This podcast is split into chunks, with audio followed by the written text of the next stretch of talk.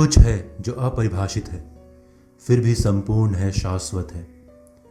जो धरती और आकाश से भी पहले से है, शांत और अपार, स्थिर है शुरुआत से, और फिर भी मौजूद है।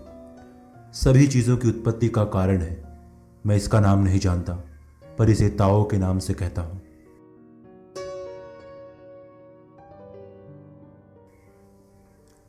ताओ जिसे जाना जा सके, वह शाश्वत ताओ नहीं है। नाम जिसे लिया जा सके वह नित्य नाम नहीं है। अगर इसका नाम है तो यह अन्य वस्तुओं की तरह है। नाम और रूप ही से सभी चीज़ों का अस्तित्व है, उत्पत्ति है। वास्तविकता को देखने के लिए इच्छाओं को त्याग दो। मिथ्या देखने के लिए इच्छाओं को रहने दो। इनकी दोनों उत्पत्ति एक है। इनके नाम भिन्न हैं, फिर भी ये एक है। सोचो इस बारे में, और तुम पता लगा लोगे। अगर कोई चीज़ खूबसूरत है तो कोई घृणित भी होगी है। अगर कोई चीज़ अच्छी है तो कोई बुरी भी होगी। आप कुछ नहीं पा सकते, बिना कुछ खोए। अगर कोई काम मुश्किल नहीं है तो कोई आसान भी नहीं है। कुछ चीज़ें ऊपर होती हैं तो कुछ नीचे भी होती हैं। तुम संगीत सुन रहे हो, क्योंकि यह शोर नहीं है। आप प्रथम आते हो तो कोई बाद में भी आएगा। साधु मुनि अपना काम कर लेते हैं, बिना एक भी अंग हिलाए। वे अपनी बात रख देते हैं, बिना कोई शब्द कहे। जब विपत्तियाँ आती हैं, वे धैर्य रखते हैं। उनके पास ज़्यादा कुछ नहीं होता, पर जो भी कुछ होता है, वे उसका उपयोग करते हैं। वे कार्य करते हैं, बिना किसी का समर्थन चाहे। जब कार्य पूर्ण हो जाता है, वे अगले कार्य की ओर चले जाते हैं, क्योंकि वे इसके श्रेय की अपेक्षा नहीं करते, इसलिए उनका कार्य पूर्ण रहता है। अगर आप अपनी बहुत प्रशंसा करते हैं तो लोग आपका समय खराब करेंगे, आपके सामने अपना प्रभाव बनाने के लिए। अगर आप चीज़ों को हद से ज़्यादा महत्व देते हो तो कोई आपको नहीं पूछेगा। अगर आप लोगों को सिर्फ़ प्रसन्न देखना चाहते हो तो तुम उनको वास्तविकता से परे कर रहे हो। चीज़ों को हद से ज़्यादा महत्व मत दो यह लोगों को आपसी कलह से बचाएगा। मूल्यवान चीज़ों को ज़्यादा भाव मत दो यह लोगों को चोर बनने से बचाएगा। लोगों को ज़्यादा लालसा मत दो, यह उनके हृदय को संशय से दूर रखेगा। साधु मुनि नेतृत्व करते हैं। लोगों के मन का संशय मिटाकर वो उसको शांत करके उनके हृदय का द्वार खोलकर। वे उनकी लालसाओं को कम करते हैं और उनको स्वयं पर भरोसा करना सिखाते हैं। वे उन्हें सिखाते हैं भूलना, जो वे अब तक जानते हैं और जो वे चाहते हैं, ताकि कोई भी उनका बेवजह फ़ायदा ना उठा सके। हर वक्त चीज़ों की लालसा करना बंद करो और देखो कि क्या घटित हो रहा है। यहाँ पर कितनी ताओ है, जितनी तुम्हें चाहिए उससे भी कहीं ज़्यादा। तुम्हें जितनी चाहिए सारी ले लो, यहाँ और भी होंगी। तुम इसे देख नहीं सकते, पर यह है। यह हमेशा आसपास होती है। यह कहाँ से आती है? यह तो पूर्वजों की भी पूर्वज प्रतीत हो रही है। यह किसी का पक्ष नहीं लेती। यह अच्छे बुरे का फ़र्क नहीं करती। इसी तरह साधु मुनि भी किसी का पक्ष नहीं लेते। वे सभी को एक समान समझते हैं। जगह जो कि है, स्वर्ग और धरती के बीच में हवा की तरह है। उसका आकार बदलता है, पर रूप नहीं। जितनी यह चलती है, उतनी ही यह बदलती है। दमदार बात में शब्द कम होते हैं। इसी तरह अपने वसूलों पर बने रहना चाहिए। ताओ एक शाश्वत रहस्य है। और हर चीज़ का आरंभ ताओ से है। यह हर किसी के अंदर है। बस ज़रूरत है तो पहचानने की। यह कभी नहीं रुकती। क्यों?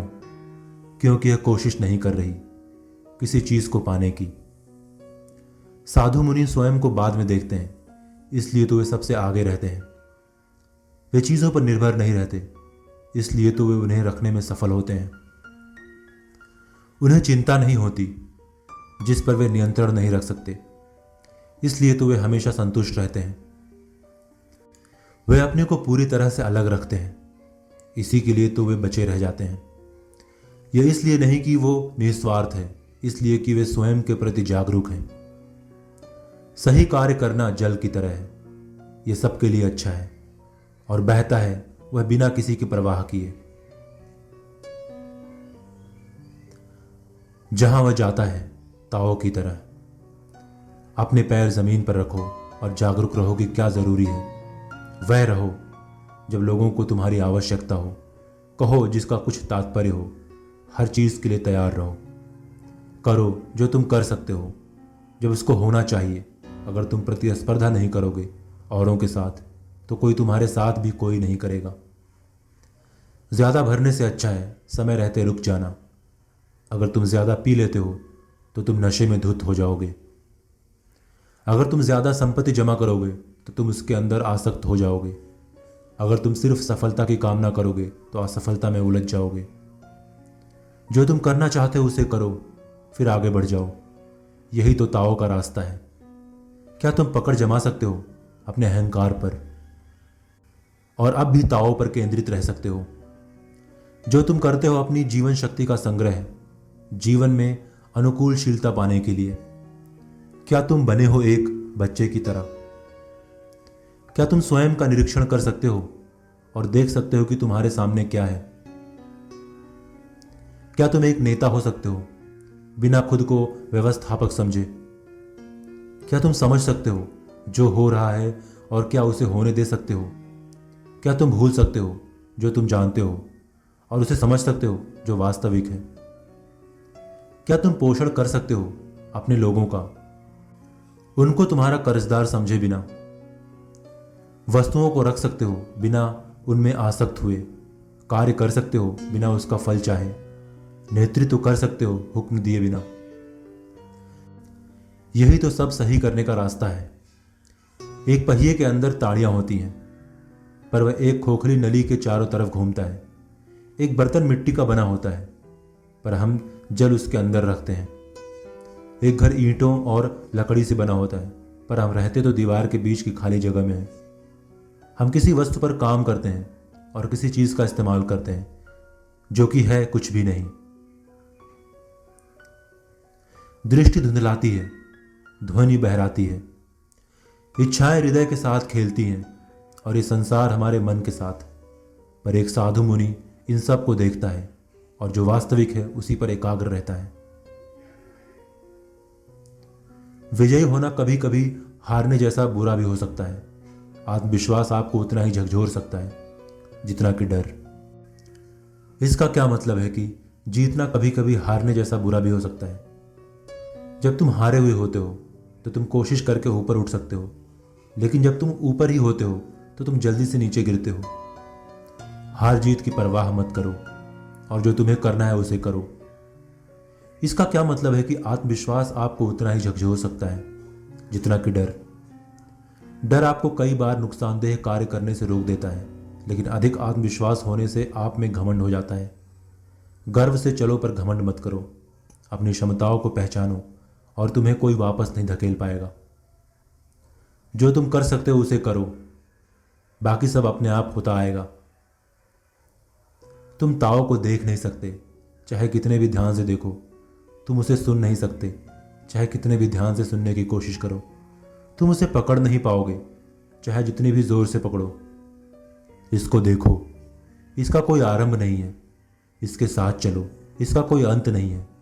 पर यह है, यह तुम में भी है। और तुम्हारे चारों तरफ़ भी है। वर्तमान को समझो, और तुम्हें आदिकाल तक का ज्ञान हो जाएगा। इसे ही कहते हैं वक्त की पहिया। प्राचीन साधु मुनि बहुत ही प्रभावशाली होते थे। वे बहुत ही मग्न होते थे, बहुत ही गहराई से विचार करते थे।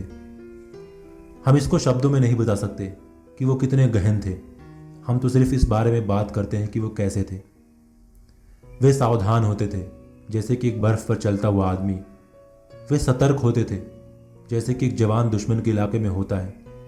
वे विनम्र होते थे, जैसे कि एक मेहमान होता है। वे तेज होते थे जैसे कि बर्फ़ पिघलती है। वे समतल होते थे, जैसे कि एक लकड़ी का टुकड़ा। उनका मन घाटी जितना गहरा होता था, और उनका हृदय झरने के जल जैसा निर्मल। क्या आप ऐसी सहजता और निर्मलता का इंतज़ार कर सकते हैं? इस संसार को समझने से पहले, क्या आप कार्य करने से पहले सही समय का इंतज़ार कर सकते हैं? जब आप फल की इच्छा के बिना कार्य करते हैं, तब आप महान कार्य करते हैं। मन को साफ़ रखो, धैर्य रखो। और देखो कि तुम्हारे चारों तरफ़ क्या घटित हो रहा है। हर चीज़ अपनी वास्तविक अवस्था में वापस जाती है, जो कि कुछ भी नहीं है, शून्य है। मूल को जानने से शांति मिलती है। शांति मिलने से अपने प्रायोजन का ज्ञान होता है, और इस ज्ञान के होने से स्थिरता मिलती है, और इस स्थिरता से आत्मदृष्टि उत्पन्न होती है, और हर चीज़ शून्य, सदृश हो जाती है, और वह ताओ के साथ एक हो जाती है। अगर आप इसे नहीं समझते हो तो तो आप पहले ही गड़बड़ कर देते हो, अपनी मंजिल तक पहुँचने से पहले। अगर आप इसे समझ जाते हो तो आपको पता होता है कि क्या करना है। अगर आप ताओ के अनुसार होते हो तो आपको डर नहीं होता, क्योंकि आपको पता होता है कि आप कर लोगे। जब साधु मुनि नेतृत्व तो संभालते हैं तो किसी को पता भी नहीं चलता कि वो मौजूद हैं। दूसरा अच्छा नेता वो होता है जो भलाई करता है। इसके बाद वो होता है जिसका डर के कारण पालन किया जाता है। सबसे खराब वो है जिससे लोग नफरत करते हैं। लोगों की इज़्ज़त हो उन पर भरोसा करो। इसी से आपको इज़्ज़त हो उन पर भरोसा मिलेगा। साधु मुनि सिर्फ़ आदेश नहीं देते। वे उनके साथ मिलकर कार्य करते हैं। और जब कार्य पूर्ण हो जाता है तो सब मिलकर कहते हैं कि हम सबने यह कार्य किया है। जब लोग ताओ का सानिध्य खो देते हैं, तब वे बातें करने लगते हैं। सही और गलत की और नियमों की। जब लोग वास्तविकता को भूल जाते हैं, तब वे प्रमाणों की बात करने लगते हैं। जब वे एक दूसरे का आदर नहीं करते, तब वे बातें शुरू करते हैं, विनम्रता और सद्भाव की। जब एक राष्ट्र अस्थिर होता है, तब वे देशभक्ति की बातें शुरू करते हैं। ढोंगपना छोड़ो और ज्ञान का आदर करो। तब लोग वास्तविकता को समझेंगे और खुश रहेंगे। चतुरता को छोड़ो और मूल्यों को समझो। और लोगों में आदर, भाव और प्यार होगा। लालच को छोड़ो और वास्तविक लाभ को समझो। इससे चारों ओर डकैती खत्म हो जाएगी। अगर तुमसे यह संभव नहीं तो दूसरा तरीका अपनाओ। सरल बनो तथा वास्तविक रहो। पूरी निष्ठा से अपने कार्य को करो। उसे तुम्हें क्या लाभ होगा ये मत सोचो। एकाग्र रहो और अपनी लालसाओं को जाने दो। अपना वक्त खराब मत करो। बेकार का सोचने में। तुम इस बात की चिंता क्यों करते हो कि लोग तुमसे सहमत हैं या नहीं? तुम इस बात की चिंता क्यों करते हो कि उन्हें तुम पसंद हो या नहीं? तुम उन वस्तुओं की चिंता क्यों करते हो जो औरों के लिए हो? इन सब के बारे में सोचना बंद करो। लोगों को अपना काम करने दो और उन्हें खुद का आनंद उठाने दो। इन सब के लिए तुम क्यों चिंता करो? वसंत में कोई बगीचे में जाता है, कोई छत पर टहलता है। लेकिन तुम इस बात से चिंतित क्यों हो कि तुम कहीं पर क्यों नहीं गए? जैसे कि एक बच्चा होता है हंसना सीखने से पहले वो नहीं जानता कैसे हंसा जाए, लेकिन फिर भी वो खुश रहता है। बाकी सबको इन सब में आसक्त होने दो, पर तुम नहीं हो रहे हो। तुमको अपना मन इन सब चीज़ों से नहीं भरना है। तुमको इन सब में नहीं फंसना है। किसी एक चीज़ से नहीं बधना है। और लोग चतुर होते हैं। मैं सोचता हूँ कि मैं मूर्ख हूँ, और लोगों का लक्ष्य होता है। मैं सोचता हूँ कि मैं लक्ष्य रहित हूँ। हवा की तरह हूँ या फिर लहरों की तरह। मैं औरों की तरह नहीं हूँ। मैं तो ताओ के साथ एक हूँ। एक साधु मुनि ताओ पर एकाग्र रहता है और कुछ नहीं, सिर्फ़ ताओ। ताओ का कोई रूप नहीं, आकार नहीं है। हाँ इसका कोई रूप नहीं है, आकार नहीं है। तब भी यह एक आकृति की तरह है। हाँ इसका कोई आकार नहीं है, रूप नहीं है। तब भी इसका एक ढांचा है। हाँ यह धुंधली है, उज्जवल नहीं है। फिर भी इसी के अंदर प्रकाश है। यही एक शाश्वत सत्य है और इसी से विश्वास है। आप एकाग्र कैसे रह सकते हैं? एक ऐसी चीज़ पर। आदि से लेकर अब तक। इसे भूला नहीं गया है, क्योंकि यह ऐसी ही है। जब से यह संसार है, तभी से यह हमारे साथ है। मैं ये कैसे जानता हूँ? इसी से ही मैं जानता हूँ। कभी कभी हार माननी पड़ती है, हमेशा जीतने के लिए। झुकना पड़ता है, ऊँचा खड़े रहने के लिए। अगर तुम ज्ञान चाहते हो तो पहले अपने मन को खाली करो। अगर तुम इस दुनिया को जीतना चाहते हो तो पहले स्वयं को जीतो। अपना सारा दम लगा दो, अपनी आखिरी सांस तक, तभी तुम अपने सामर्थ्य को पहचान पाते हो। तुम दूर तक जाते हो, जब तुम्हारे पास पकड़ने को कुछ नहीं होता। जितना तुम इकट्ठा करोगे, उतना ही तुम वास्तविकता से दूर होते जाओगे। एक साधु मुनि से अपने हृदय को समझता है और औरों के लिए उदाहरण प्रस्तुत करता है। इसीलिए तो लोग उसकी समीक्षा करते हैं। वह अपने आप को परिभाषित नहीं करता। इसीलिए तो वह सबसे अलग होता है। वह अपनी क्षमता का गुणगान नहीं करता। इसलिए तो वह सफल हो जाता है। उसे अपने कार्य पर घमंड नहीं होता। इसीलिए तो लंबे समय तक टिक पाता है। वह यहाँ किसी के साथ प्रतिस्पर्धा के लिए नहीं होता। इसीलिए तो कोई उसके रास्ते में नहीं आता। एक प्राचीन कहावत है, जो पेड़ तेज हवाओं में झुकता है, वही बचा रह जाता है। यह सच है, आखिर में वही बचता है। ताओ के सानिध्य में रहो, और तुम्हें इसका अर्थ समझ आ जाएगा। प्रकृति भी इसे अपनाती है, तभी तो हवाएँ नहीं चल सकती। पूरा दिन के लिए तूफ़ान नहीं रहता, पूरा दिन के लिए। अगर प्रकृति यह जानती है और इसे अपनाती है तो तुम्हें भी करना चाहिए। इन्हें कौन हमेशा के लिए बना सकता है? क्या स्वर्ग और धरती? प्रिय तो उनको शाश्वत नहीं बना सकते। तो फिर मनुष्य के लिए कैसे संभव है? जो ताओ के अनुसार होता है, वह ताओ के साथ एक होता है। जो खुश रहता है, उसे खुशी मिलती है। जो खुद को दुखी समझता है, वह दुखी रहता है।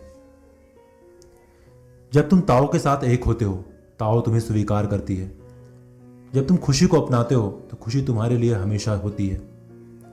स्वयं पर विश्वास रखो, और बाकी सब भी तुम पर विश्वास करने लगेंगे। अपने उद्देश्य में दृढ़ रहो, ताकि तुम रास्ते से भटक न जाओ। खुद पर नियंत्रण सीखो, अगर तुम कुछ करना चाहते हो। खुद पर ध्यान आकर्षित मत करो। अगर तुम चाहते हो लोगों का ध्यान तुम्हारी तरफ़ आए। कोई भी उनका आदर नहीं करता, जिनके पास हमेशा बहाने होते हैं। कोई भी उनको श्रेय नहीं देता, जो हमेशा खुद ले लेते हैं। लोग जो अपना प्रचार खुद करते हैं, उनके पास देने के लिए कुछ नहीं होता। ताओ के संदर्भ में ये होते हैं, ढोंगी और हद से ज़्यादा रखने वाले। वे नहीं लाते कभी भी खुशियाँ, जो लोग ताओ के साथ एक होते हैं। उन्हें उनका अनुसरण नहीं करना चाहिए। कुछ है जो अपरिभाषित है, फिर भी संपूर्ण है, शाश्वत है। जो धरती और आकाश से भी पहले से है, शांत और अपार, स्थिर है शुरुआत से, और फिर भी मौजूद है। सब चीज़ों की उत्पत्ति का कारण है, मैं इसका नाम नहीं जानता, पर इसे ताओ के नाम से कहता हूँ। इतना भव्य कि यह टिका हुआ है, और जो टिका रहता है, वो लंबे समय तक रहता है। और जो लंबे समय तक रहता है, वो शुरुआत में फिर आता है।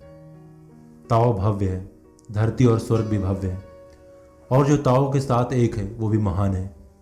यही चार तो इस ब्रह्मांड में महान है। जो ताओ के साथ एक है, वो धरती के साथ भी है। और धरती स्वर्ग के साथ है, और स्वर्ग ताओ के साथ है, और ताओ सब के साथ है। भारी हल्के की उत्पत्ति का कारण है। स्थिर से ही अस्थिर की उत्पत्ति है। इसलिए साधु मुनि पूरा दिन चलते हुए भी अपनी मंजिल से दृष्ट नहीं हटाते। कई मनोहर चीज़ें उन्हें भटकाना भी चाहती हैं। पर वे शांत रहते हैं। एक शासक कैसे एक राष्ट्र को संभाल सकता है, बिना किसी परेशानी के? जबकि वो इन सब लालसाओं और इच्छाओं से ग्रसित होता है। अगर वो ज़्यादा उदार है तो उसकी मंत्री भ्रष्ट हो जाएँगे। अगर वो ज़्यादा सख्त है तो उसका राज्य खत्म हो जाएगा। पूर्ण अभ्यास के द्वारा तुम आ जा सकते हो, बिना कोई छाप छोड़े। बिना लड़खड़ाए लगातार बोल सकते हो। मुश्किल गणित का हल निकाल सकते हो। दरवाज़ा बना सकते हो बिना ताले का, जिसे कोई नहीं खोल पाएगा। बाँध सकते हो किसी चीज़ को बिना गांठ के और बिना रस्सी के, और वो ढीला भी नहीं होगा। साधु मुनि होते हैं सबकी मदद करने के लिए, और ज़रूरत पड़ने पर सबको अनदेखा भी करने के लिए। वे चीज़ों का उपयोग बुद्धिमत्ता के साथ करते हैं, और कुछ भी बेकार नहीं जाने देते। कुछ लोग इसे कहते हैं अपने आत्म प्रकाश का अनुसरण करना। अच्छे लोग बुरों को सिखाते हैं, क्योंकि उनमें सिखाने की क्षमता होती है। होशियारी किसी काम की नहीं होती है। अगर आप अपने गुरु और बड़ों का आदर नहीं करते और दूसरों के हुनर को इज़्ज़त नहीं देते, यही तो ताओ का सबसे महत्वपूर्ण पाठ है। अगर तुम ताकतवर हो, फिर भी संवेदनशील हो तो शक्ति तुम्हारे अंदर बहती है, जिसे तुम हमेशा ताओ के साथ एक होते हो। यह एक नई ज़िंदगी की तरह है। अगर तुम आदर्शवादी हो, पर वास्तविकता को जानते हो तो तुम दूसरों के लिए उदाहरण प्रस्तुत करते हो। इसे करो और तुम हमेशा ताओ के साथ एक होगे। तुम कुछ भी कर सकोगे। अगर तुम अच्छाई जानते हो, पर तुम्हें बुरा का ज्ञान है तो तुम दुनिया के लिए प्रमाण स्थापित करते हो। इसे करो और तुम हमेशा ताओ के अनुसार होगे। तुम फिर से कुछ भी कर पाओगे। अगर तुम माननीय हो, फिर भी विनम्र हो और चीज़ों को देखते हो जैसे कि वो हैं तो तुम हमेशा ताओ के अनुसार होते हो और तुम्हारा जीवन सरल और सामर्थ्यवान हो जाता है। सच्चे तथा सहज रहो। और फिर देखो, ताओ तुम्हारे साथ होती है या नहीं। तुम इस दुनिया को विजयी करना चाहते हो, फिर से सोचो। यह दुनिया एक पवित्र जगह है। तुम जो चाहो इसके साथ नहीं कर सकते। जिन्होंने इसे बदलने की कोशिश की है, उन्होंने इसका विध्वंस कर दिया। जिन्होंने इसे पाने की कोशिश की है, उन्होंने इसे खो दिया। कई बार आप आगे बढ़ते हैं, या कई बार आप पीछे रहते हैं। कई बार आप खुद को बढ़ाते हैं, या कई बार आप स्थिर रहते हैं। कई बार आप सुदृढ़ होते हैं तो कई बार कमज़ोर, कई बार आप ऊपर होते हैं तो कई बार आप नीचे होते हैं। एक साधु मुनि सादा जीवन व्यतीत करता है, अधिकता से परहेज करते हुए। ध्यान से सुनो, अगर तुम एक मुखिया होना चाहते हो तो जो ताओ के सानिध्य में होता है, वो कभी भी अपने लक्ष्य के लिए हिंसा का प्रयोग नहीं करता, क्योंकि हिंसा हमेशा कुछ बुरा ही लौटाती है, उससे कुछ बुरा ही होता है। युद्ध पर गई सेना अपने पीछे आंसुओं के निशान छोड़ देती है। और फौजों की जीत हमेशा विध्वंस करती है। साधु मुनि वो करते हैं जो होना चाहिए, और बस यही वो करते हैं। जो तुम्हें करना है वो तुम करो, बिना घमंड और अहंकार के। कार्य को पूर्ण करो, पर फिर फल की चेष्टा मत करो। जो तुम्हें करना हो करो, पर खुद के फ़ायदे के लिए नहीं, इसलिए करो कि वो होना चाहिए। और इसे इस तरह मत करो कि जैसा तुम सोचते हो कि यह होना चाहिए, ऐसे करो कि जैसा उसको होना चाहिए। ताकतवर अपनी सारी शक्तियाँ खो देता है। और अपना ताओ के साथ संबंध भी। अगर वह ताओ के साथ नहीं होता और वे ज़्यादा समय तक नहीं टिकते और वे मृत की तरह होते हैं। हथियार भयावह वस्तु होते हैं। अगर तुम ताओ के साथ एक होना चाहते हो तो उन्हें त्याग दो। एक साधु मुनि जानता है कि उसकी उत्पत्ति ताओ से है और पहचानता है कि इन सब में क्या समानता है। अपने विरोधियों के साथ वह हमेशा कोशिश करता है झगड़े से बचने की। लेकिन जब कोई रास्ता नहीं बचता, तब वह शक्ति का सावधानी से उपयोग करता है। यह वह बिल्कुल संयम से करता है और कभी उस जीत का जश्न नहीं मनाता, जो उसे लोगों को मारकर मिली है। जो लोग दूसरे लोगों की हत्याएँ करते हैं, वो ताओं के साथ अपना सानिध्य खो देते हैं। जब आप एक युद्ध जीतते हो, तब आप कब्रों पर चलते हो। मरे हुओं का सम्मान दो। ताओ एक शाश्वत रहस्य है। यह इतना छोटा है कि तुम इसे पकड़ नहीं सकते। अगर एक मुखिया ताओ के साथ एक होता है तो बाकी सब उसे निर्विरोध अपनाते हैं और हर चीज़ सही हो जाती है। लोग सही चीज़ करते हैं, बिना कुछ बताए। जब एक चीज़ कई भाग किए जाते हैं तो उनको हर एक को एक नाम चाहता है। यहाँ पहले से भी बहुत नाम हैं, भेद हैं। फिर हमें पता होना चाहिए कि हमें कहाँ रुकना है। इसके जानने से विपत्तियाँ नहीं आती। इस ब्रह्मांड में हर चीज़ के पास ताओ है। और हर वस्तु ताओ की तरह जाती है, जैसे कि नदियों का पानी समुद्र की तरफ़ जाता है। चीज़ों को जानना आपको चतुर बनाता है, पर खुद को जानना आपको बुद्धिमान बनाता है। औरों पर विजयी होने के लिए तुम्हारा ताकतवर होना ज़रूरी है, पर खुद को जीतने के लिए तुम्हारा सामर्थ्यवान होना ज़रूरी है। जब तुम्हारे पास होता है जो तुम्हें चाहिए, तभी तुम सही मायने में संपन्न होते हो, अगर तुम कभी हार नहीं मानोगे। तो तुम कोई रास्ता ज़रूर निकाल लोगे। अगर तुम अपने प्रति ईमानदार रहते हो तो तुम कभी नहीं भटकोगे। अगर तुम अपनी ज़िंदगी में जीवंत रहते हो तो तुम तभी जीते हो। ताओ सभी दिशाओं में है। यह हर वस्तु में है, पर हर वस्तु के पास यह नहीं है। सबको इसकी ज़रूरत है। तभी तो यह प्रदान करती है और बदले में कुछ नहीं चाहती। हर चीज़ ताओ से आती है, पर यह अपने आप को प्रदर्शित नहीं करती। यह कुछ चाहती भी नहीं और कुछ सोचती भी नहीं, हर चीज़ ताओ की तरफ़ जाती है। पर वह उनका स्वामी नहीं बनती, इसलिए इसे हम महान भी कहते हैं, क्योंकि यह कभी इस महानता की इच्छा नहीं रखती। यही तो उसकी महानता है। जब आप ताओ के साथ एक होते हैं, तब हर कोई आपका मित्र होना चाहता है। जब वे आपके आसपास होते हैं, वे खुद को शांत व आनंदित महसूस करते हैं। लोगों का ध्यान आसानी से भंग हो जाता है, अच्छे संगीत या अच्छे भोजन द्वारा। जब हम ताओ की बात करते हैं यह हमें औरों के मुकाबले उबाऊ लगता है, यह और किसी जैसा नहीं होता, ना ही उन जैसा उसका अर्थ होता है। लेकिन तुम इसका कितना भी उपयोग करो, यह हमेशा होती है। किसी चीज़ को पतला करने के लिए पहले उसे खींचो, उसे छोटा करने के लिए उसे और बढ़ाओ। किसी को कमज़ोर बनाने के लिए पहले उसे शक्ति दो। किसी चीज़ से पीछा छुटाने के लिए उसे प्रदर्शित करो। किसी चीज़ को लेने के लिए उसे सब कुछ दे दो। इसे ही कहते हैं सूक्ष्म दृष्टि मंद और कोमल। विजयी हो जाता है तेज और सख्त से। जैसे एक मछली को तालाब से बाहर नहीं आना चाहिए एक राज्य को अपने गुप्त हथियारों का प्रदर्शन नहीं करना चाहिए। ताओ कभी कुछ नहीं करती फिर भी ना होने को कुछ नहीं बचता। अगर हमारे नायक ताओ के अनुसार हो जाएँ, तो ये दुनिया अपना ध्यान खुद रख लेगी। अगर वे फिर भी कुछ करना चाहते हैं तो सरल व वास्तविक रहें। सच्चे स्वरूप की सरलता होने से इच्छाएँ नहीं होती और इच्छाओं के ना होने से शांति मिलती है। और ये संसार प्रकृति के अनुसार ही सही रास्ते पर चलता है।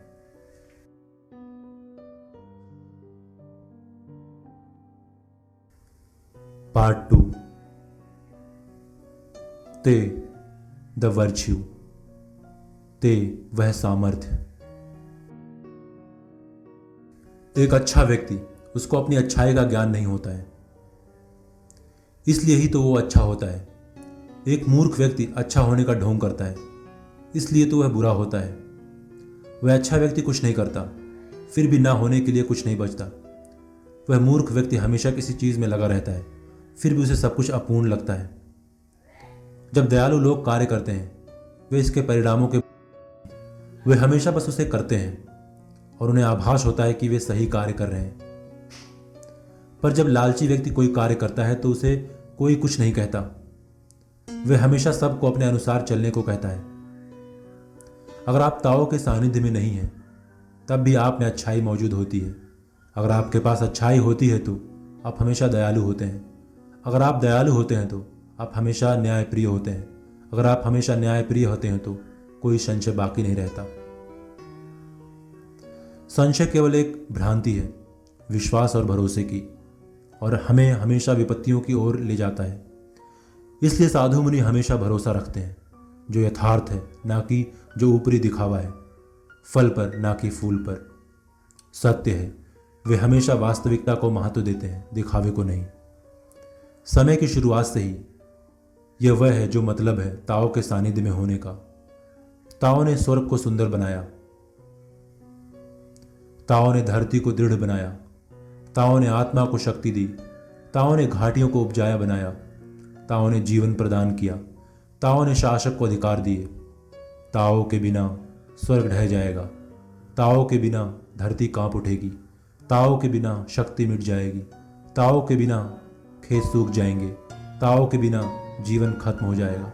ताओ के बिना शासन खत्म हो जाएगा। नम्रता हमें शक्ति देती है। हमारे शासकों को भी ऐसे ही सोचना चाहिए। विनम्र, बिना घमंड के। क्या यही विनम्रता है? सुदृढ़ बनो। दिखावे के पीछे मत भागो। अपना प्रदर्शन मत करो। तमाशा मत बनाओ। ताओ वापस जा रही है। जहाँ से वो आई थी, वह आगे बढ़ रही है, बिना कोई कदम बढ़ाए। वस्तुएँ जो अब हैं, एक बार वो नहीं भी थी। जब एक बुद्धिमान व्यक्ति ताओ के बारे में सुनता है वो इसके साथ एक हो जाता है। जब एक साधारण व्यक्ति इसके बारे में सुनता है। वह इसके साथ एक होने की कोशिश करता है, पर फिर इसे छोड़ देता है। जब एक मूर्ख इसके बारे में सुनता है, वह इस पर हंसता है। अगर वह इस पर नहीं हंसे तो यह ताव नहीं है। इसलिए कहा गया है कि ज्ञान का रास्ता मंद होता है। आगे बढ़ना कभी पीछे हटने जैसा लगता है। आसान रास्ता मुश्किल लगता है। ज़्यादा सामर्थ्य वाले कमज़ोर जो शुद्ध होते हैं, वे अपवित्र प्रतीत होते हैं। गहन विचार हाथ से लगते हैं।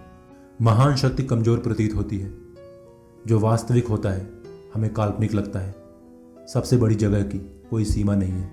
सबसे बड़ी प्रतिभा ऐसा लगता है जैसे कुछ नहीं करती। सबसे महान आवाज़ को लोगों द्वारा सुना नहीं जाता।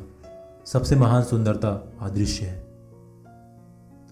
ताव हमारे अंदर है, फिर भी इसका कोई नाम नहीं है। यह हमारे साथ प्रत्येक वस्तु के लिए सामर्थ्य का भंडार है। ताओ से एक उत्पत्ति हुई। एक से दो हुए, दो से तीन, और इसी तरह सब चीज़ों की उत्पत्ति हुई। हर चीज़ की एक नकारात्मक प्रवृत्ति भी होती है, जिसे हम यिंग कहते हैं, और जो सकारात्मक होती है, उसे हम यांग कहते हैं। जब ये दोनों मिलते हैं, वही तो परम समन्वय की अवस्था होती है। इस तरह विनम्र रहने से हमें फ़ायदा मिलता है, और लाभ चाहने से नुकसान होता है। हमारे पूर्वजों ने भी यही बताया है, और मैं भी यही बता रहा हूँ। मनुष्य को बुरा लगता है, कहा जाना। शक्तिहीन और बेकार। किंतु साधु मुनि अपने आप को ऐसा ही बताते हैं। कोई खोकर पाता है तो कोई पाकर खोता है। औरों ने भी यही बताया है, और मैं भी फिर से यही बता रहा हूँ। एक हिंसक व्यक्ति मृत्यु भी हिंसक होती है। यही मेरी शिक्षा का सार है। इस ब्रह्मांड की सबसे कोमल वस्तु काबू पा लेती है सबसे सख्त पर। वह जिसमें कुछ नहीं होता, पहुँच सकता है कहीं भी। अब मैं निष्काम कार्य का मूल्य कहता हूँ। बिना शब्दों के ज्ञान और बिना कर्म के कार्य, ये बहुत कम को ही समझ आता है। क्या ज़्यादा ज़रूरी है? ख्यात या अच्छाई? किसे तुम ज़्यादा चाहते हो, पैसे को या फिर जीवन को? क्या ज़्यादा खतरनाक है, हारना या जीतना? अगर तुम इच्छाओं और संग्रह में पूरी तरह लिप्त हो तो ये तुम्हारे ज़िंदगी में कठिनाई लाएँगे। अगर तुम वस्तुओं का संग्रह करते हो तो तुम उन्हें एक दिन खो दोगे। अगर तुम जानते हो कि तुम्हारे पास काफ़ी है तो तुम इससे बच जाते हो। अगर तुम संयम और संतोष का अभ्यास करते हो, तब तुम विपत्तियों से मुक्त कर रहते हो। और यही सफलता का रहस्य है। बड़ी सफलताएँ प्रतीत होती हैं शुरू में गलतियों की तरह, पर तुम बाद में उसमें सफल हो जाते हो। जो चीज़ें पूर्ण होती हैं, वे चीज़ें पहले खाली दिखती हैं, लेकिन बाद में तुम उन पर विश्वास करने लगते हो। सरल रास्ता टेढ़ा लगता है, और प्रतिभावान व्यक्तियों का उत्थान कठिनाइयों से ही होता है, और सबसे बुद्धिमान व्यक्ति हमेशा शांत रहते हैं। जब सर्दी होती है, तब तुम गर्माहट की तरफ़ जाते हो। जब गर्मी होती है, तब तुम ठंडा होना चाहते हो। पर कैसे भी परिस्थिति हो, जब तुम धैर्य रखते हो, तुम इस संसार को तुम्हारे लिए अपने चारों तरफ़ पाते हो। जब ये दुनिया ताव के साथ एक होती है, घोड़ों का खास ज़मीन को उपजाऊ बनाता है। जब ये दुनिया ताव के साथ एक नहीं होती है, उन्हीं घोड़ों को युद्ध में ले जाया जाता है। आधिपत्य स्थापित करने से घातक कुछ नहीं है। इच्छाओं से खतरनाक कुछ नहीं है। लालच से भयावह कुछ नहीं है। जब तुम जानते हो कि जो तुम्हारे पास है, वो काफ़ी है, तब तुम्हारे पास हमेशा काफ़ी होता है। तुम्हें अपना कमरा त्यागने की ज़रूरत नहीं है। यह समझने के लिए संसार में क्या हो रहा है? तुम्हें खिड़की से बाहर झांकने की भी ज़रूरत नहीं है, इसके सौंदर्य का अनुभव करने के लिए। जितना इसके लिए तुम भटकोगे, उतना कम तुम जानोगे। साधु मुनि ऐसे नहीं भटकते। वे तो जानते हैं, वे केवल वस्तुओं को देखते नहीं हैं। वे उन्हें समझते हैं, वे कुछ भी नहीं करते। और कार्य भी हो जाता है। हम ज़्यादातर प्रयत्न करते हैं हर दिन कुछ नया सीखने का। पर अगर हमें ताओ के साथ एक होना है तो हमें हर दिन इन में से कुछ ना कुछ भूलना होगा, त्यागना होगा। हमें इन्हें तब तक त्यागना होगा, जब तक कि हमारे पास कुछ नहीं बचे। और जब हमारे पास कुछ नहीं बचेगा, तब हमारा कार्य पूर्ण होगा। सब घटनाओं को उनके प्रवाह अनुसार होने दो, और सब कुछ तुम्हारे अनुसार हो जाएगा। अगर तुम अपनी इच्छाओं को पूर्ण करने की कोशिश करते हो तो तुम कभी सफल नहीं होते। साधु मुनि खुद को सुनने के लिए नहीं कहते। वे तो दूसरों की बातों को सुनते हैं। वे अच्छे लोगों के साथ अच्छा होते हैं, और बुरे लोगों के साथ भी अच्छा होते हैं। यही तो वास्तविक अच्छाई है। उनका भरोसेमंद लोगों में भरोसा होता है, और जो भरोसेमंद नहीं होते हैं, उनमें भी भरोसा होता है। यही तो सच्चा विश्वास है। वह अपने को इस दुनिया के लिए पूरी तरह न्यछावर कर देता है। लोगों में विश्वास बनाने के लिए और उन्हें एक करने के लिए। लोग उसको गौर से देखते हैं। क्योंकि वह एक बच्चे की तरह आश्चर्य सा होते हैं, जो लोग पाना चाहते हैं। लंबी ज़िंदगी का राह से वो जल्दी ही मरते हैं, क्योंकि उनका शरीर उनकी ज़िंदगी पर आधारित होता है और उनके मृत्यु के कारण पर, क्योंकि वे सोचते हैं, एक स्वस्थ शरीर ही जिंदगानी के लिए काफ़ी है। जबकि कहा गया है, एक व्यक्ति जो ज़िंदगी को समझता है पूरी तरह से, चल सकता है घने जंगल में बिना डर के। और युद्ध मैदान में बिना हथियार के बिल्कुल कवच रहित, जंगली जानवर और हथियार उसे नहीं मार सकते। हाँ मैं जानता हूँ हाँ मैं जानता हूँ, इससे क्या मतलब है? वह मारा नहीं जा सकता, क्योंकि वह अपने उस स्थूल शरीर में होता ही नहीं है। हर चीज़ की उत्पत्ति ताओ से होती है, उनका शक्ति द्वारा पालन होता है, वे तत्वों की बनी होती हैं, और वातावरण द्वारा उन्हें ढाला जाता है। हर चीज़ ताओ का आदर करती है, और इसी शक्ति को समझती है। यह ऐसी ही है। ताओ सबको जीवन प्रदान करती है और इसकी शक्ति इनका पोषण करती है। उनका ध्यान रखती है, उनको बढ़ने में सहायता करती है, उनकी रक्षा करती है, उनको सुकून देती है। किसी चीज़ को पाओ, बिना उसमें आसक्त हुए, कार्य को करो, निस्वार्थ होकर, नेतृत्व करो बिना आदेश के। यही ताओ की शक्ति का रहस्य है। हर चीज़ की शुरुआत ताओ से होती है वह सभी की जननी है। अगर आप माँ को जानते हो तो आप बच्चों को भी जानते हो। अगर आप बच्चों को जानते हो तो आपको माँ का ध्यान रहता है। आपको ज़िंदगी में किसी से डरने की ज़रूरत नहीं है। चुप हो जाओ और शांत रहो, और तुम्हारी ज़िंदगी खुशियों से भर जाएगी। अगर तुम हर वक्त कुछ ना कुछ बोलते रहते हो, किसी चीज़ में लगे रहते हो तो तुम्हारे लिए कोई उम्मीद नहीं है। इसमें अंतर्दृष्टि चाहती है, वस्तुएँ की सूक्ष्मता को समझने के लिए। इसमें सामर्थ्य चाहता है, आराम से इसके साथ ढलने के लिए। इस सामर्थ्य का उपयोग करो अपनी अंतर्दृष्टि को देखने के लिए, और तुम्हें हमेशा शांति मिलेगी। इसे रास्ते से हम ताओ के साथ एक बन सकते हैं। अगर मेरे पास थोड़ी सी भी अंतर्दृष्टि है तो मैं ताओ के साथ एक बनने की कोशिश करूँगा। मेरा अकेला डर इससे दूर होने का होगा।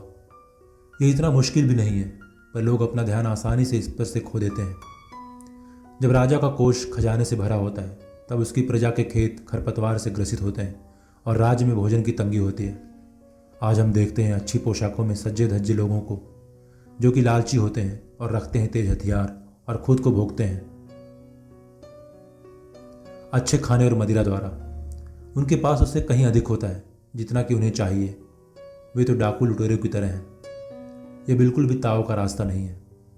जब कोई चीज़ दृढ़ता से स्थापित होती है, उसे उखाड़ा नहीं जा सकता, जिसे मजबूती से पकड़ा गया होता है।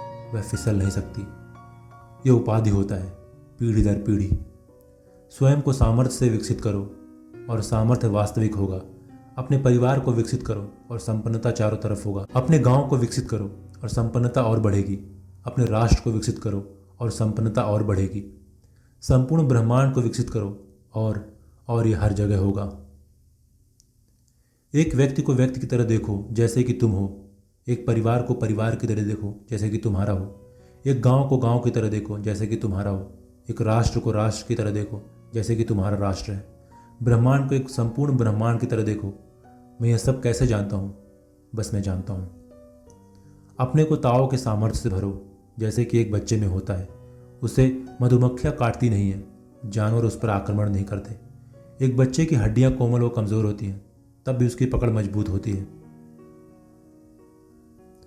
उसने कभी काम नहीं भोगा होता है, तब भी उसमें वो उत्तेजिता होती है। यह होता है क्योंकि वह बिल्कुल शुद्ध है, निर्मल है, पवित्र है। वह पूरा दिन रो सकता है, बिना अपनी आवाज़ में दम खोए, क्योंकि वह इस ब्रह्मांड से एक है। और अगर आप इस ब्रह्मांड से एक होते हैं तो आपको अंतर्दृष्टि का ज्ञान होता है। अगर आपको अंतर्दृष्टि का ज्ञान होता है तो आप परम बौद्धित होते हैं। यह बुद्धिमत्ता नहीं है, यह इस तरह से उत्तेजित होना। अपने श्वास को रोकना और खुद को उसका नियंत्रण करना हद से ज़्यादा होना विनाश का कारण होता है। यह ताओ का रास्ता नहीं है। वे ताओ के साथ अपना संबंध खो चुके होते हैं। और जब आप ताओ के साथ अपना संबंध खो चुके होते हैं तो आप ज़्यादा देर तक नहीं ठहरते हो। वो जानते हैं, वो ज़्यादा बोलते नहीं हैं। जो ज़्यादा बोलते हैं, वो जानते नहीं हैं। चुप रहो और शांत रहो। शांत रहो और चिंताओं को जाने दो। लोगों की नज़रों में खुद को प्रदर्शित मत होने दो। इस ब्रह्मांड के साथ एक बनो और ताओ के साथ एक बनो। अगर आप ताओ के साथ सही होते हैं तो आपको चिंता करने की ज़रूरत नहीं होती है। खुद की प्रशंसा की या घृणा की भी, हारने की या जीतने की, सम्मान की या बेइज्जती की। यही तो रास्ता है सही होने का। तुम एक राष्ट्र नहीं चला सकते। खुद के वसूलों के साथ। तुम युद्ध नहीं जीत सकते, सिर्फ़ योजनाओं और अनुमानों से। पर तुम संपूर्ण विश्व को पा सकते हो, बिना कुछ किए। ये कैसे जानता हूँ मैं? मैंने तो ये होते हुए देखा है। जितनी ज़्यादा बंदिशें एक राष्ट्र लगाता है, उतने ही असमर्थ उसके लोग बन जाते हैं। जब एक राष्ट्र हथियारों का संचय करता है तो विपत्तियाँ आती ही हैं, और देशों से भी, उसके लोगों से भी। जब एक शासक ज़्यादा चतुर और चालाक बनने की कोशिश करता है तो परिस्थितियाँ उसके हाथों से निकल जाती हैं और बिगड़ जाती हैं। जब वे इनको और नियम थोप कर ठीक करना चाहते हैं तो ये सिर्फ़ अपराधी को बढ़ावा देता है। एक बुद्धिमान मुखिया खुद को कहता है, मैंने कुछ नहीं किया, लोगों ने खुद को बदल दिया। मैं तो चुप रहा था और उन्होंने खुद से ही सही किया। मैं तो उनके रास्ते में आया ही नहीं और उन्होंने तरक्की की। मैंने कुछ नहीं चाहा और वे सादा जीवन व्यतीत कर रहे हैं। जब एक राष्ट्र पर सौम्य तरीके से शासन किया जाता है तो लोग सादा व सहज रहते हैं। पर जब सरकार सख्त और लोभी होती है तो लोग अपना समय लगाते हैं और उसे हटाने के लिए। दुख तो वह है जो सुख पर टिका हुआ है। और सुख हुआ है, जिसमें दुख छिपा हुआ है। कौन जानता है कि भविष्य में क्या है, सुख या दुख? क्या इनमें से एक भी चीज़ संपूर्ण नहीं हो सकती? जिसे आज उचित समझा जाता है, वह बाद में अनुचित हो जाता है। सही लगने वाले आभासों में कई बार छिपी होती है बेईमानी और घृणा। बहुत पहले से ही लोग फंसे हुए हैं इस भ्रम में। इसलिए साधु मुनि तेज होते हैं, पर पैने नहीं। धार धार होते हैं, पर नुकीले नहीं। वे सरल होते हैं। पर अस्वाभाविक नहीं, वे शानदार होते हैं, पर दिखावी नहीं। नेतृत्व संयम और सहजता पर आधारित होता है। संयम और सहजता का अभ्यास करो, और तुम ताओ के सामर्थ्य के साथ होगे। अगर तुम ताओ के साथ सही होते हो तो कुछ भी नामुमकिन नहीं। अगर कुछ भी नामुमकिन नहीं तो इसकी कोई सीमा नहीं। अगर कुछ भी नामुमकिन नहीं है तो इसकी कोई सीमा नहीं जो तुम कर सकते हो। अगर इसकी कोई सीमा नहीं है, जो तुम कर सकते हो उस समय तुम वास्तव में एक सही मुखिया होते हो और तुम इस पर ठहर पाते हो। मेरे इस परामर्श को याद रखो, अगर तुम एक मुखिया होना चाहते हो तो दृढ़ रहो। जैसे जड़ें जितनी गहरी मिट्टी में होती हैं, उतनी ही मज़बूत होती हैं। ये बहुत ही गहन है, तथा एक हमेशा रहने वाले ताओ का बुनियाद है। जब एक राज्य को ताओ के अनुसार शासित किया जाता है, और आप भी ताओ के अनुसार होते हैं तो तुम्हें बुरे लोगों से भयभीत होने की कोई ज़रूरत नहीं होती। ऐसा नहीं है कि बुरे लोगों के पास शक्ति नहीं होती, पर वह शक्ति स्वयं तुम्हें नुकसान नहीं पहुंचाती। और एक बुद्धिमान मुखिया की तरह वह भी कभी किसी को नुकसान नहीं पहुंचाता, अगर राजा और उसकी प्रजा। किसी को भी एक दूसरे से डर ना हो तो इससे उनका राज्य फलता फूलता है। एक बड़ा राष्ट्र छोटे राज्यों को शासित करता है, खुद को लचीला व विनम्र बनाकर। जैसे कि सारी नदियाँ बहती हैं, अपने से नीचे स्थान वाले समुद्र की तरफ़। इससे लोगों का स्वाभाविकता से विश्वास होगा उनके राष्ट्र के प्रति। जननी प्रकृति हमेशा शांत और धैर्यवान रहती है। उत्तेजितता के शांत होने के लिए। इस तरह एक बड़ा राष्ट्र अगर अपने आप को लचीला विनम्र रखता है, छोटे राज्यों को शासित करने के लिए तो वह लोगों के दिलों पर राज करता है। और छोटे राज्य, और वे राज्य खुद इच्छा से उसका हिस्सा बन जाते हैं।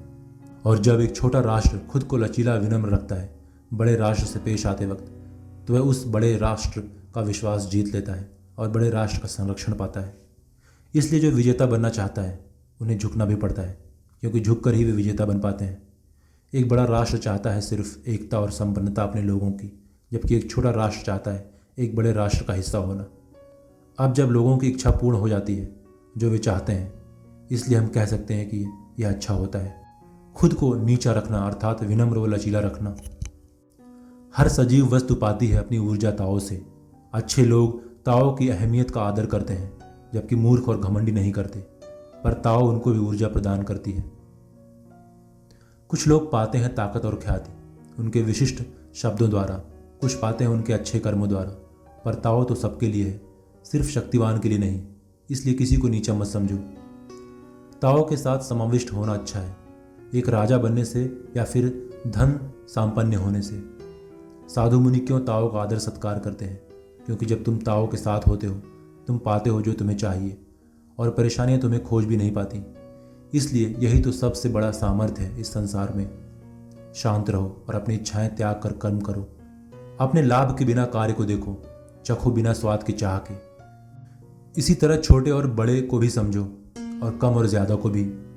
और जो दयालु नहीं है, उसके लिए भी दयालु बनो। हर दिन की ज़िंदगी की कदर करना सीखो। छोटी छोटी चीज़ों पर ध्यान दो।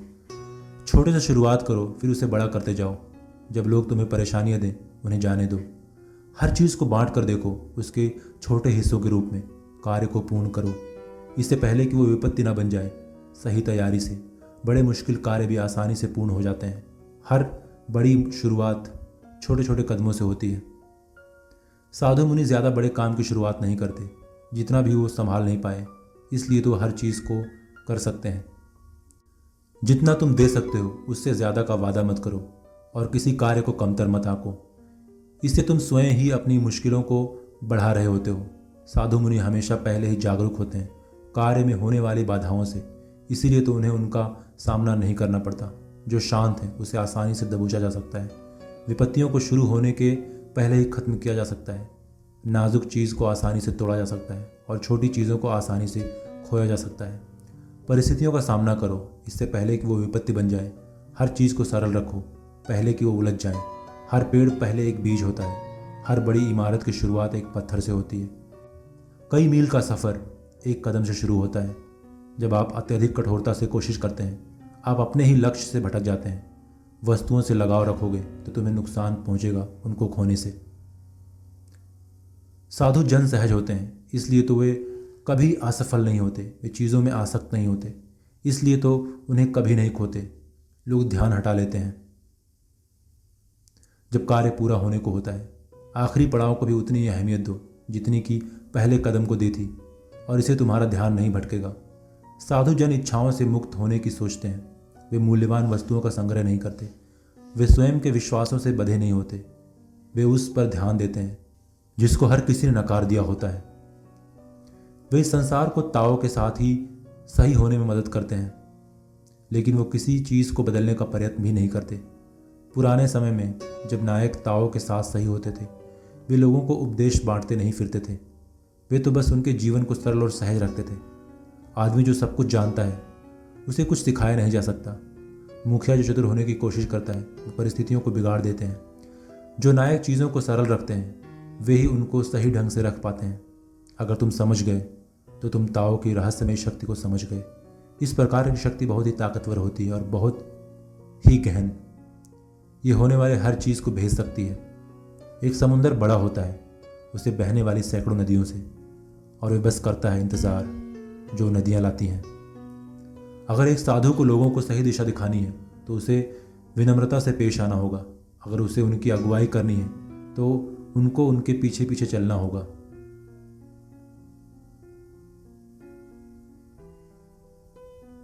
अगर तुम उनकी अगुवाई करना चाहते हो तो पता लगाओ कि वे कहाँ जाना चाहते हैं। इस तरह जब वह साधु नेतृत्व करता है, तब लोग अपने अधिकारों व अपने को दबा हुआ नहीं समझते हैं। लोग ऐसे मुखिया को चाहते हैं, जो उनको उत्पीड़ित किए बिना उनकी रक्षा करता है। वे हमेशा ऐसे मुखिया का साथ देते हैं क्योंकि वह मुखिया कोशिश नहीं करता किसी के साथ स्पर्धा करने की। इसलिए कोई और भी उसके साथ स्पर्धा नहीं करता। हर कोई स्वर्ग के अंदर कहता है कि मेरी ताओ भव्य है। तथा सबसे अलग है, क्योंकि यह भव्य है।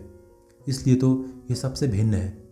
अगर यह सबसे भिन्न नहीं होती तो बहुत पहले ही समाप्त हो गई होती। ज़िंदगी में तीन मूल्य सबसे ज़रूरी है, सहानुभूति या लोगों के प्रति दया भाव सहजता या किसी वस्तु के महत्व को समझना, नम्रता या किसी के साथ स्पर्धा नहीं करने से।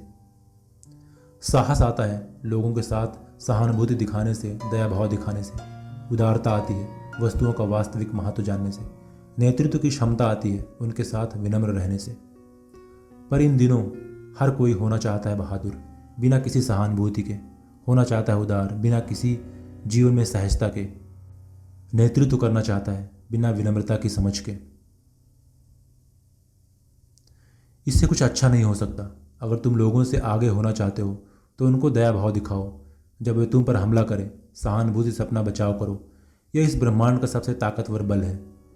एक अच्छा सिपाही हिंसक नहीं होता, एक अच्छा योद्धा कभी अपना आपा नहीं खोता, एक महान विजेता कभी दूसरों को चुनौती नहीं देता। एक अच्छा मुखिया विनम्र होता है, किसी को नौकरी पर रखने का सबसे अच्छा तरीका है, तुम उसके साथ रहकर काम करो। यही तो शक्ति है, असंघर्षित होने की। इसे कहते हैं उन्हीं की शक्ति को उपयोग में लाना। इसे समझा जाता है, प्रकृति के साथ सही तालमेल बनाना, यही तो परम वास्तविकता का एक रूप है। एक पुरानी फौजी कहावत है मैं एक आक्रमण का सामना करना चाहूँगा, ना कि पहले उसे करना। मैं कदम पीछे बढ़ाना चाहूँगा, आगे बढ़ने से पहले। इसे कहते हैं बिना चले प्रगति करना। दुश्मन का सामना करना बिना उस पर आक्रमण किए। सशक्त होना बिना हथियार के। जब आप अपना बचाव करते हैं, बिना कोई बल दिखाए तो आप अपने प्रतिद्वंदी को लड़ने के लिए कुछ नहीं छोड़ते। अपने दुश्मन पर आक्रमण करना, जो कि आपने बहुत ही कमतर आंका था, सबसे महँगी गलती होती है। जब दो शक्तियाँ आपस में टकराती हैं तो विजेता वही होता है, जो इससे होने वाले नुकसान और पीड़ा को समझता है।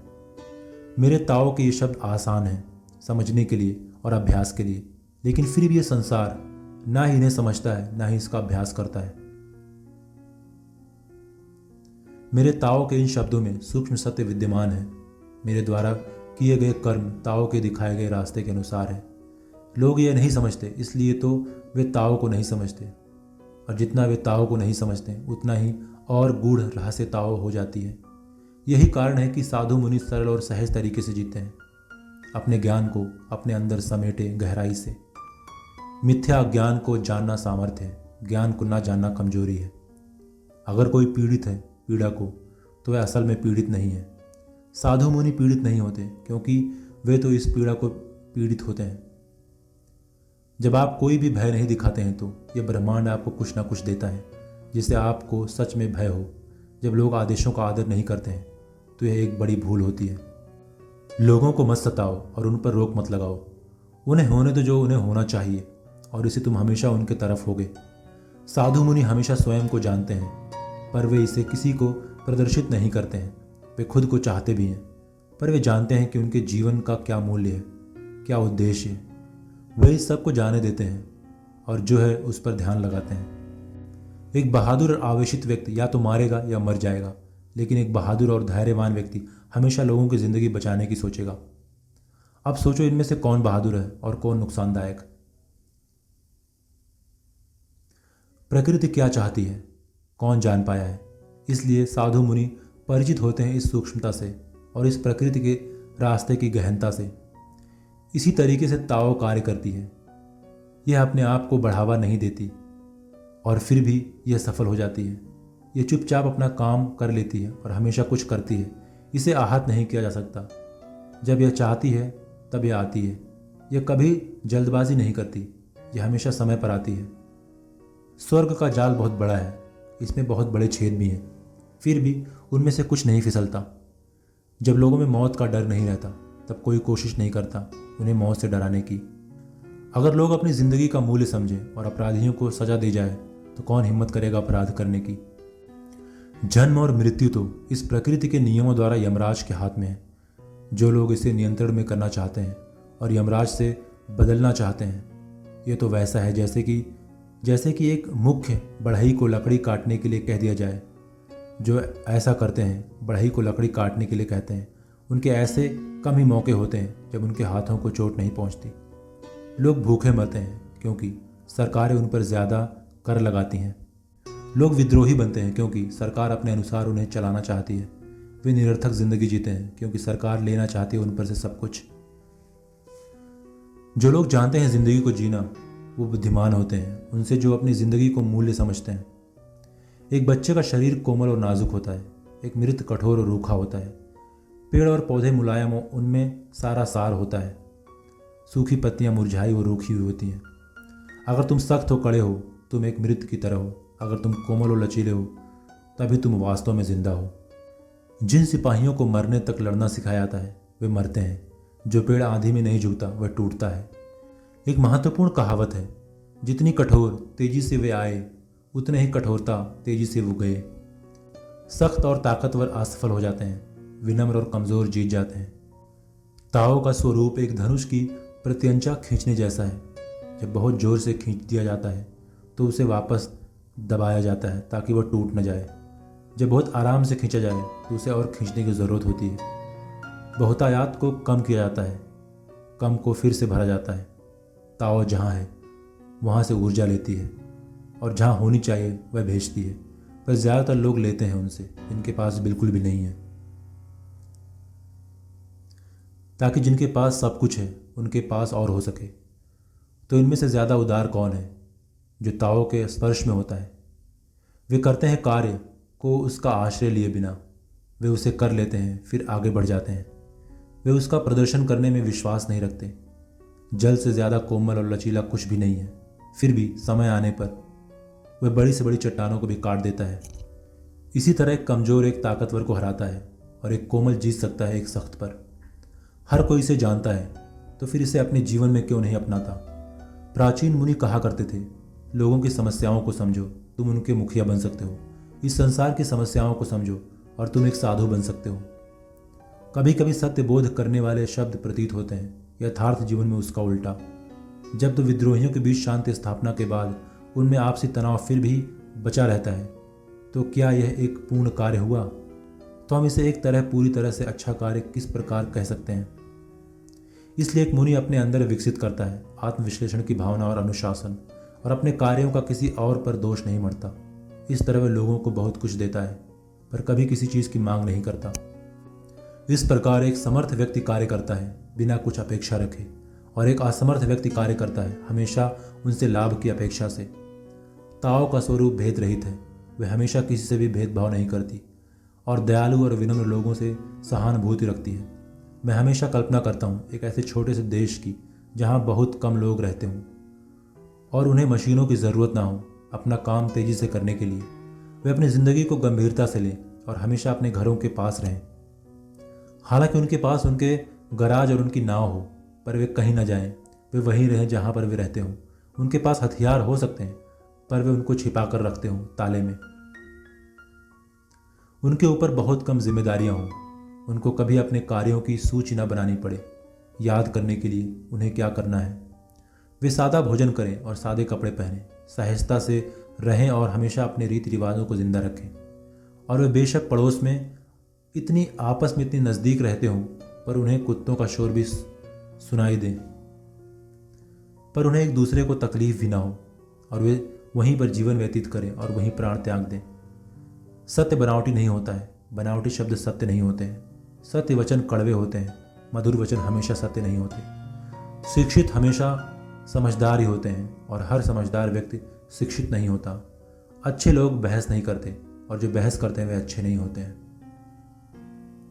साधु लोग वस्तुओं में आसक्त नहीं होते। वे हमेशा लोगों के लिए अच्छे कार्य कर रहे होते हैं। इसलिए उनके पास और भी कुछ होता है लोगों को देने के लिए। और वे देते हैं। जो भी उनके पास होता है, इसलिए तो उनके पास हमेशा कुछ ज़्यादा ही होता है। अगर तुम ताओ के सानिध्य में रहना चाहते हो तो लोगों की मदद करो, उन्हें चोट मत पहुंचाओ। साधु लोग हमेशा लोगों के साथ काम करते हैं, उनके साथ स्पर्धा नहीं करते। Thank you so much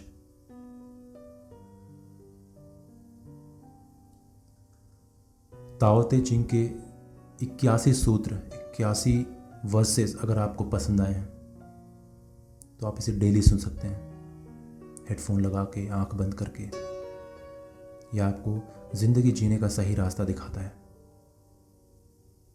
मुझे सपोर्ट करने के लिए इस चैनल को सब्सक्राइब करो बेल आइकन प्रेस करो, ताकि आपको नोटिफिकेशन मिलता रहे। और मैं आपसे गुजारिश करना चाहूँगा रिक्वेस्ट करना चाहूँगा कि आप इसे जितना ज़्यादा हो सके शेयर करो। स्पेशली मेरे छोटे वीडियोस को, जिससे वो ज़्यादा लोगों तक पहुँच सके। Thank you so much